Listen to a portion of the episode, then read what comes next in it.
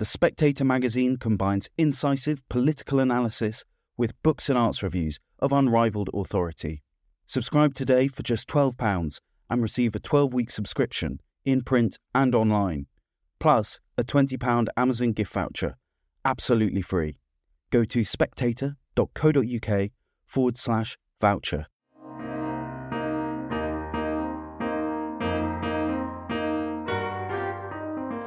And welcome to Spectator Out Loud. Every week, a few of our favourite writers read out their articles in the latest issue. This week, we've got another set of five brilliant writers. First up, we'll have Harry Mount, the editor of The Oldie, who's reading his diary. Here's Harry Mount. Barry Humphries would have been 90 on the 17th of February. To commemorate his life, Radio 4 is broadcasting Barry Humphries Gloriously Uncut that evening. For the programme, I recalled the joy of talking to Barry about the column he wrote for the oldie. What a delight, too, it was to hear from the great diplomat, Sir Les Patterson, on everything from Australian politics to the history of lesbianism.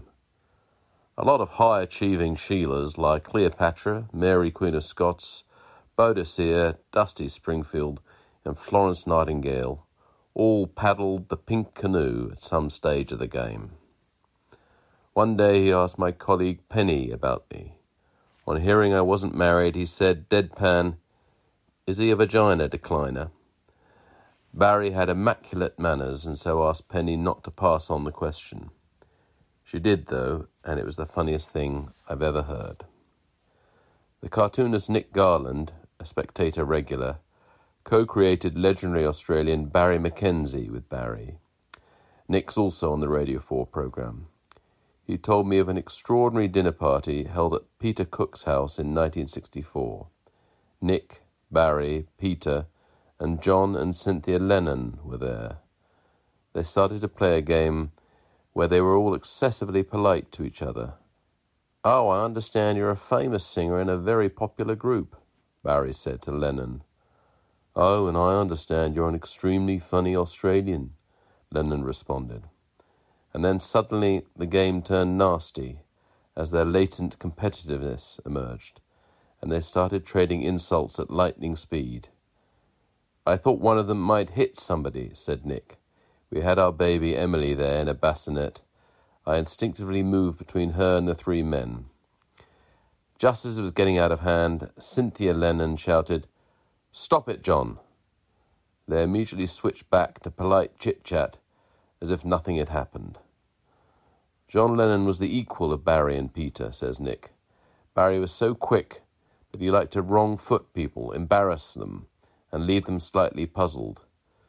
But you could see he wouldn't mess around with someone as outstanding and gifted as John Lennon.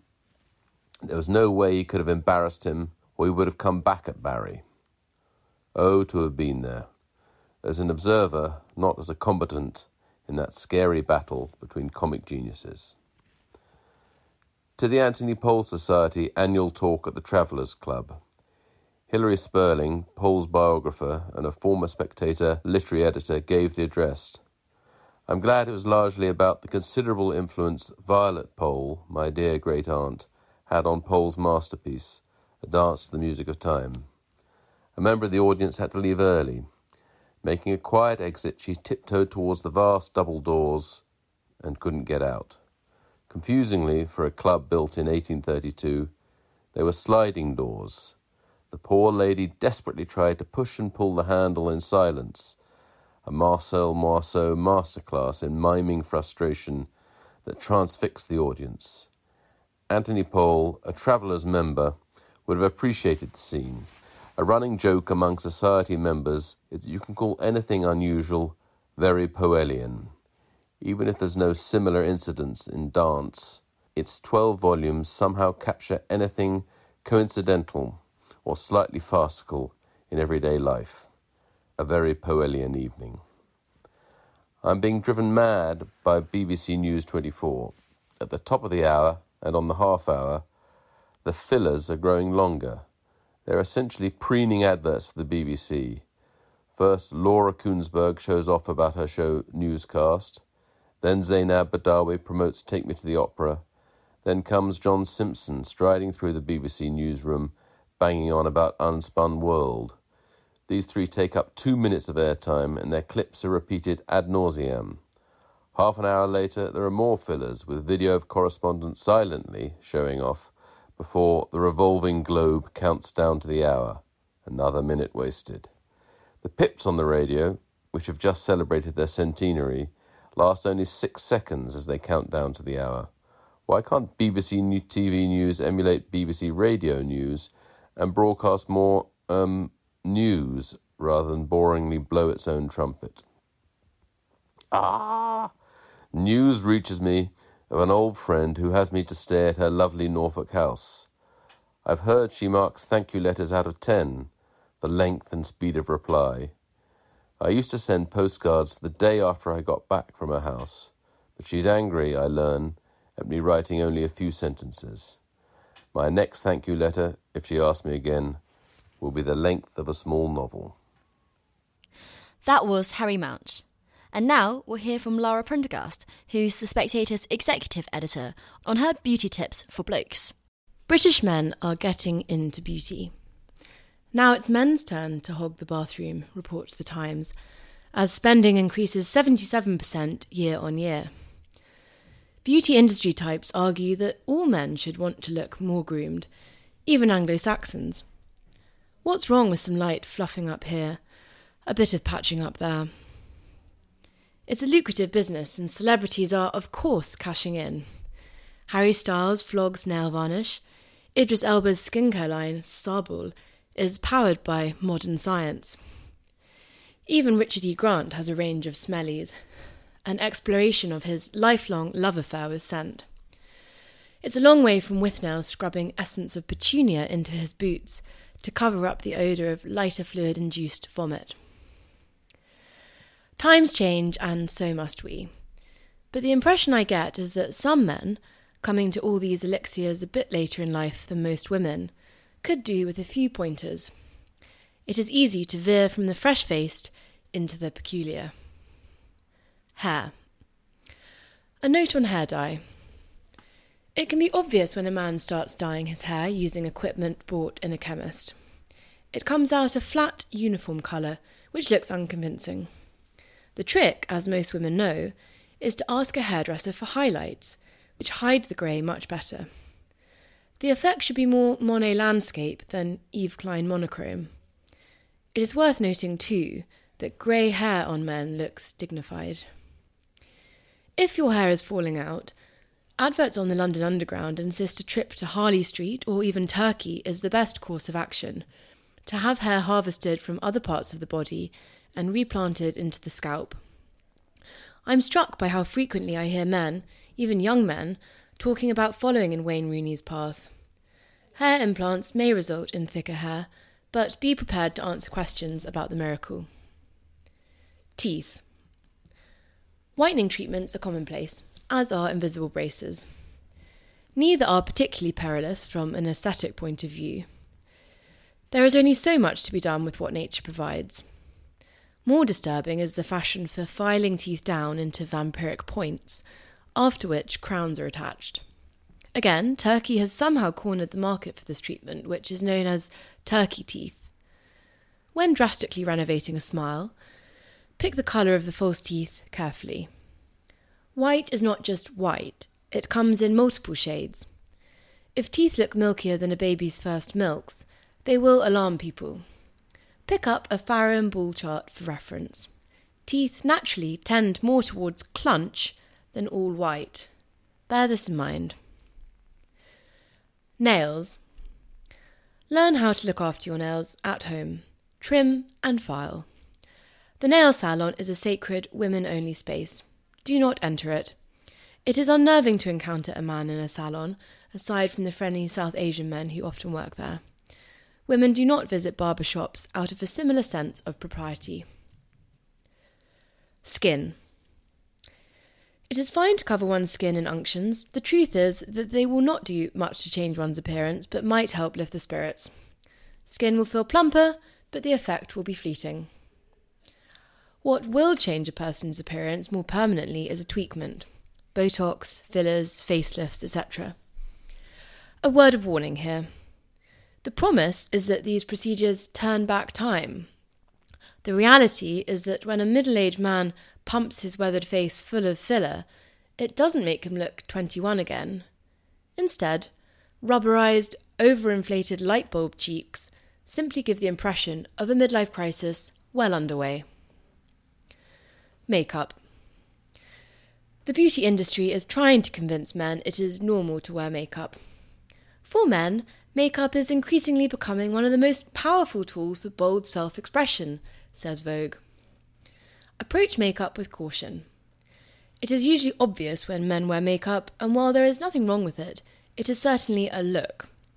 Steer clear of foundation, which is skin coloured gloop promising to make your face look radiant. It is already hard enough to get right on a face that isn't peppered with stubble. Donald Trump is not scared by foundation. His orange face has become a powerful tool for bold self expression. Tanning. Neither is the former president shy when it comes to using fake tan. Its use need not be quite as bombastic as his. It can be done with some subtlety. Remember, fake tan has a distinct biscuity smell that most women will be able to identify immediately. Scent.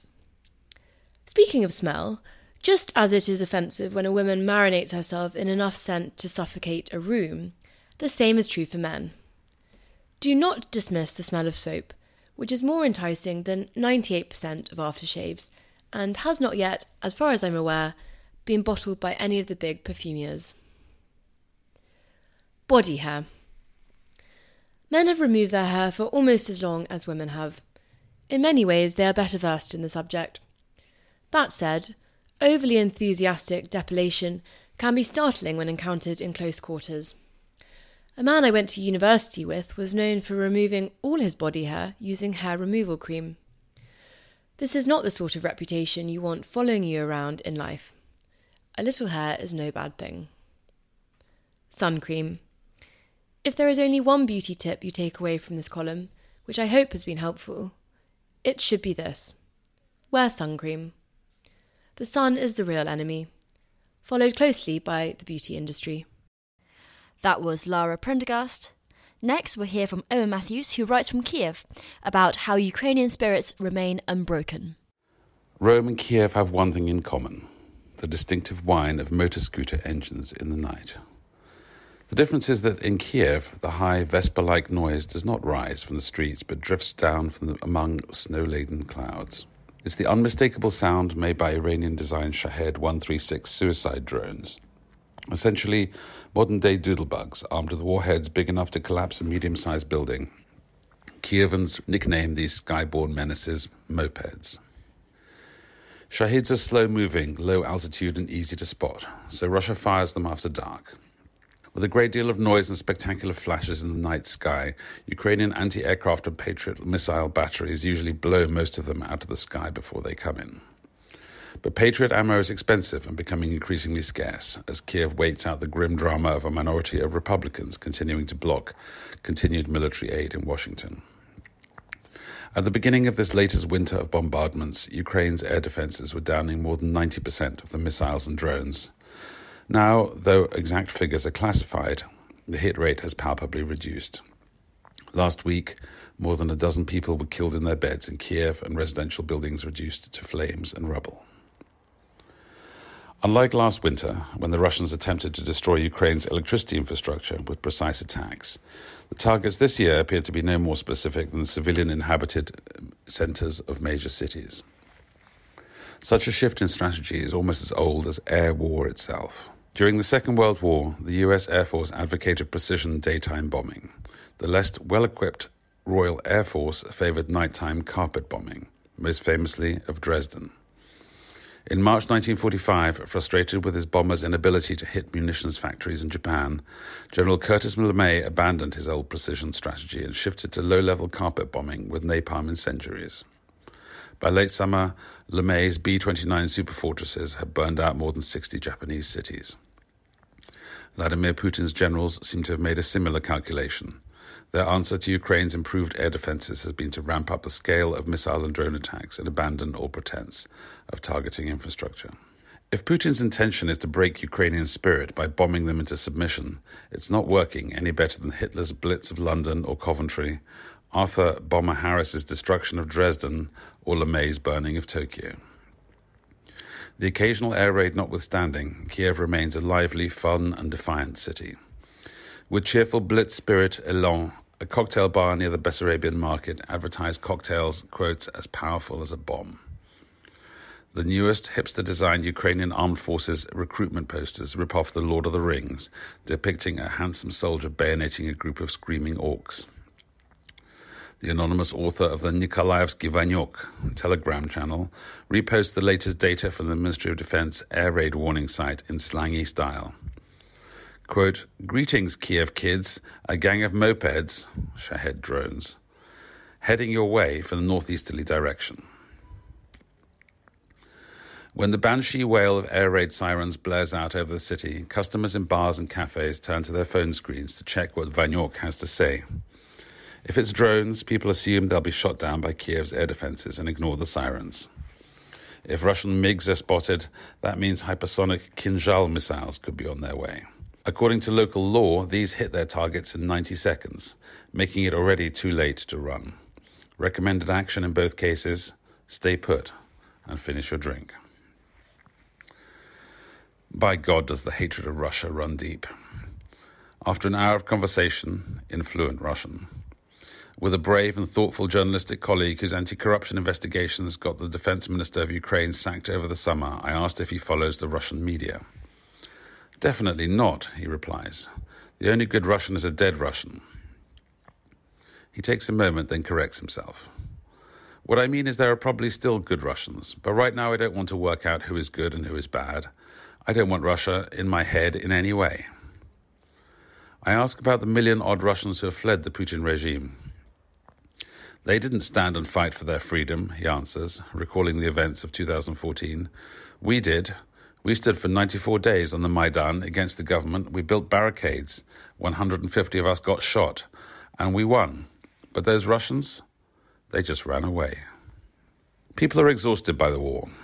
Many men are nervous about being drafted in President Volodymyr Zelensky's new quest to find half a million more soldiers to replace those who have been fighting for two years. More and more medical exemptions are being scrapped, including tuberculosis and heart disease. Several radically unmilitary acquaintances, overweight and heavy drinking artists and designers in their 50s, have received call up papers. Even if the US Congress eventually releases another tranche of military aid, Ukraine is running low on the one resource that it will truly be impossible to replace its soldiers. But there is no sign that Ukrainian spirit is anything close to broken. Quite the opposite. The main good news that my friends share are daily reports of Ukrainian drone strikes deep inside Russia, blowing up oil refineries and arms factories and petrol depots with vast fireballs far more dramatic than anything Russia is managing to inflict on Kiev. So, Putin, do your worst. Kiev can take it. That was Owen Matthews. And next, we'll hear from Catriona Olding, who is the widow of Jeremy Clarke, our low life columnist, and she talks about being able to choose how one dies. In 1984, I was a third year student nurse. The last secondment before my final exam was gynecology. The wards were housed several miles away from the friends and familiar faces of the Edwardian General Hospital where my training was based. It was an unfriendly place. The staff had little time for outsiders and none for the skinny, ginger, idealistic student nurse. In those days, before accurate scanning equipment was widely available, diagnosis of ovarian and uterine cancer was difficult and treatments much less effective than they are now. The outlook for many was bleak. Some of the patients on the ward where I worked were a deep ochre colour from jaundice, and so emaciated it was a miracle their skeletal legs could carry them. One woman habitually changed into a frilly yellow baby doll nightie before visiting time, which, along with her heavy makeup, amplified the tragedy of her situation. Three weeks into my stint, I came back after a couple of days off duty to a scene which has haunted me since. A smell, worse even than gas gangrene, permeated not only the ward, but the entire floor of the hospital. In a single room near the ward entrance lay the source, the woman with the yellow nightdress. Sister warned me that the woman, who was still conscious, was suffering horribly. Months before, the consultant, a kindly man in his fifties, promised the woman he wouldn't let this happen, but it was the weekend and, with no mobile phones, he couldn't be reached. The junior doctor on call was powerless to help. Only the consultant in charge could prescribe what was required. Sister asked me and an auxiliary nurse to attend to the woman. I held my breath, composed my face, concentrated on not retching, and opened the door. The woman was now even thinner, just skin covering bones. Wide eyed, gasping, and swallowing, she grabbed my wrist and tried to speak. Cancer had perforated her small bowel and chest. Fecal fluid trickled from her mouth. Her chest gurgled. She was drowning. We did our best, but it was an hour at least before the consultant's wife tracked her husband down on the golf course. Later, on my way home, I walked along the hospital drive, by chance, following the hearse, a different person to the one who'd arrived nine hours before. That evening, over gin and tonics with a school friend who was halfway through her nursing training, tears turned to anger. Is this the best we can do? I said, lighting another silk cut. With the selfishness of youth, we agreed that if anything happened to either of us, the other would take away the pillows in the hope of hastening pneumonia. I repeated the question.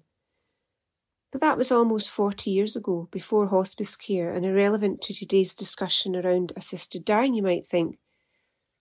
Except the same friend witnessed the following scenario in a hospice last year when she was visiting a young relative. The criteria for the use of palliative sedation in terminally ill or dying patients is intractable suffering. Palliative sedation isn't technically speaking euthanasia. The aim is to ease suffering, although the drugs used may cause suppression of the respiratory system and death to come sooner. Whether or not it is euthanasia seems, like so many polarised debates, a question of semantics, as death usually occurs within an hour and three days of commencement. The patient was unconscious and, without question, dying. The family were present and shocked at what they saw unfolding before them, the details of which are too recent and harrowing to relate. My friend alerted the nurse in charge who came to see the patient. She agreed that palliative sedation was required, but said there was no doctor on site and nothing could be done until he got back. Defeated, the nurse hid her face in her hands. There was nothing she could do within the current protocol. The laws and guidelines which control end of life care are complex, taking into account ethical, legal, and medical issues. Doctors, sensitive to the law and public anxiety surrounding assisted dying, are quick to reassure relatives that palliative sedation isn't euthanasia. One of the difficulties doctors face is that liver metabolism can vary enormously from individual to individual due to a number of factors, one of which is genetic. The same dose of morphine or oxycodone could potentially sedate and stop respiration in patient A, but in patient B, who has rapid liver metabolism, barely register. When my husband, Jeremy Clarke, was dying last May, the palliative team couldn't control his pain, even with the largest doses of oxycodone any of them had ever witnessed. The consultant had never seen anything like it and asked about his drug and alcohol intake. The former, party drugs when he could afford them, would have had little effect, I was told, but his legendary capacity for alcohol shed light on the problem. For those suffering from degenerative life limiting conditions and their families, assisted dying is a heartbreaking issue. For patients, doctors, and those seeking to change legislation, the ethical, political, medical, and legal debate seems endless. Both the BMA and the Royal College of Surgeons have taken a neutral stance. While this debate rages on, how could we improve end of life care? Separate it within legislation and our minds from the discussions surrounding assisted dying months before expected death, perhaps. The anxiety, sadness, and depression of the final months of life could be alleviated by a more imaginative, tailored use of pharmaceuticals. I remember Brompton's cocktail being used in the early 1980s.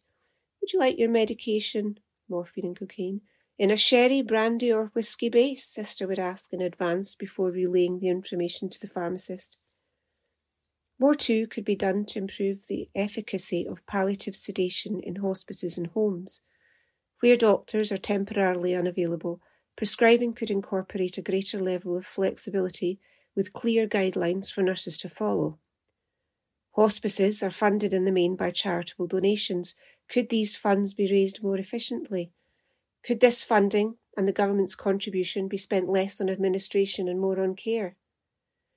End of life care will affect us all directly or indirectly. We shouldn't flinch, but do our collective utmost to improve it for everyone patients, relatives, staff, and the general public to minimise avoidable suffering and anxiety. If Sister ever asked me, I'd like my medication in a large glass of old pulteney. That was Catriona Olding. And finally, Jeremy Hildreth, a Spectator contributor, writes this week's notes on Napoleon's coffee. Michel Dancoisne-Martineau, St. Helena's French honorary consul, wants to set the record straight. Contrary to popular belief, he tells me, Napoleon wasn't exiled to St. Helena for life. In a highly idiosyncratic sentencing, drafted by the Russians and ratified by the other powers involved, Napoleon's banishment was to last, quote, until his deadly fame ends, close quote. While Napoleon was living there from 1815 until his death in 1821, his remains being returned to France in 1840, he was essentially confined to an estate named Longwood House, which sits at a fairly high elevation where the weather is often chilly and misty. There, Napoleon entertained visitors, gardened extensively, and dictated the best selling book of the 19th century, The Memorial of St. Helena, to Emmanuel de Las Cases. Napoleon quarreled ceaselessly with his jailer, Governor Hudson Lowe, and complained endlessly about his conditions. Island lore has it that one of his consolations in exile was the delicious coffee, but Michel showed me the text of a letter written by Governor Lowe, who refused to mention the irksome Bonaparte by name, to the governor of Mauritius, requisitioning, quote, a further proportion of the very best coffee for the remarkable personage who is under my custody, close quote. It's dated March 1817, so it's possible Napoleon did enjoy St. Helena coffee for his first two years of being banged up till he got hold of something he preferred. Whether Napoleon loved or loathed it, St. Helena coffee is celebrated and rare. The island produces perhaps 6,000 kilograms a year, a mere 500th of world leader Brazil's output, and therefore it's among the costliest around. 70 quid buys you all of 100 grams at Fortnum and Mason, but in St. Helena, the same amount of whole roasted beans sells for 10 pounds, so I acquired a few pouches to play with from four different plantations. One of the problems with St. Helena coffee is that there's no standardized way of processing it from bean to beverage. Nothing except the hulling, which is conducted at a communal facility, is consistent across the island's producers, and the final results vary magnificently from cup to cup. When I make one brand in a cafetiere, the flavor is muddled and bland but when another is done in a stovetop espresso maker, a pleasant potion emerges, with a mild cinnamon nutmeg thing going on in the background of the thin, satisfyingly clear golden brown concoction. What St. Helena coffee has above all is the power of suggestion. When I sip it, I believe I'm tasting original green tipped bourbon Arabica coffee, encountered in Yemen in 1732 by the East India Company, who brought it to St. Helena, where it hasn't changed in three centuries. St. Helena's coffee plants are genetic antiques. Think of eating a wild pear before generations of crossbreeding created the pear you can get in the shops now.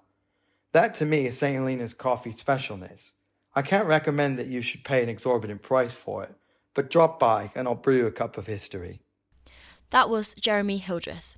And that's it for this week. If you like these articles from the magazine, do pick up an issue of The Spectator, where there are more brilliant articles in this week's mag. I'm Cindy Yu, and do join Spectator Out Loud again next week.